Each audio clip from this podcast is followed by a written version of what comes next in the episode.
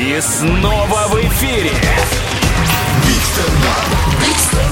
Большой стендап на Юмор ФМ. Встречайте, Гоша Борода, Красноярск.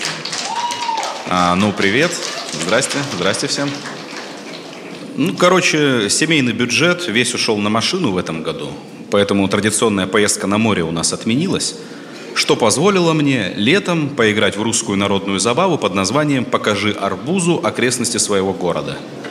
Друзья позвали на пьянку за город. Я купил арбуз, привез его, поставил на стол, а до него дело не дошло. На следующий день я забрал арбуз и отвез его обратно домой. По факту я просто показал арбузу, как я умею веселиться. Через неделю история повторилась. Я взял арбуз, приехал и на следующий день увез. Когда я пришел с этим же арбузом в третий раз, друзья спросили, а что ты нас не знакомишь? Реально, я был похож на чокнутого, типа, а, да, извините, это Светлана. Ну, вы знаете, до этого у меня была дыня, Анжелика, да, Анжелика. Не, я не такой чеканутый, ни на овощах, ни на фруктах. Я вообще не вегетарианец. А есть в зале вегетарианцы? Поаплодируйте, вегетарианцы есть? Угу. Нет сил хлопать, да? Типа, я бы похлопала, но нафиг.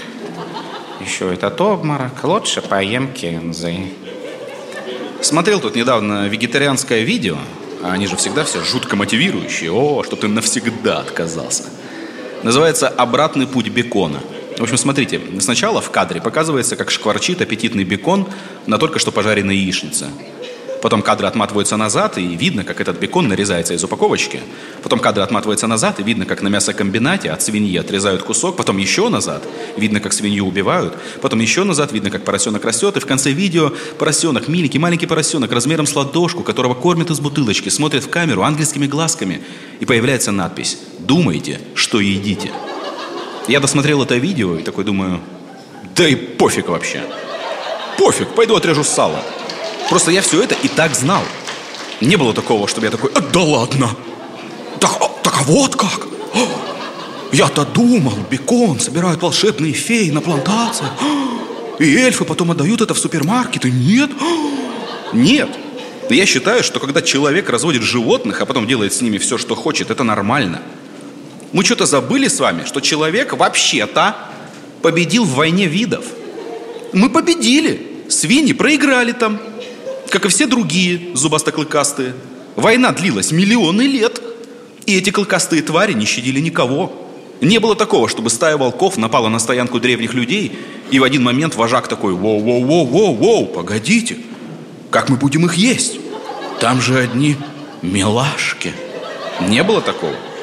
Но я в своей жизни был вегетарианцем. Да, реально, был вегетарианцем, серьезно. Мы всей семьей приняли это решение в 94 году. Мне было 10 лет. А жили мы в частном доме, поэтому через какое-то время мы решили завести свиней.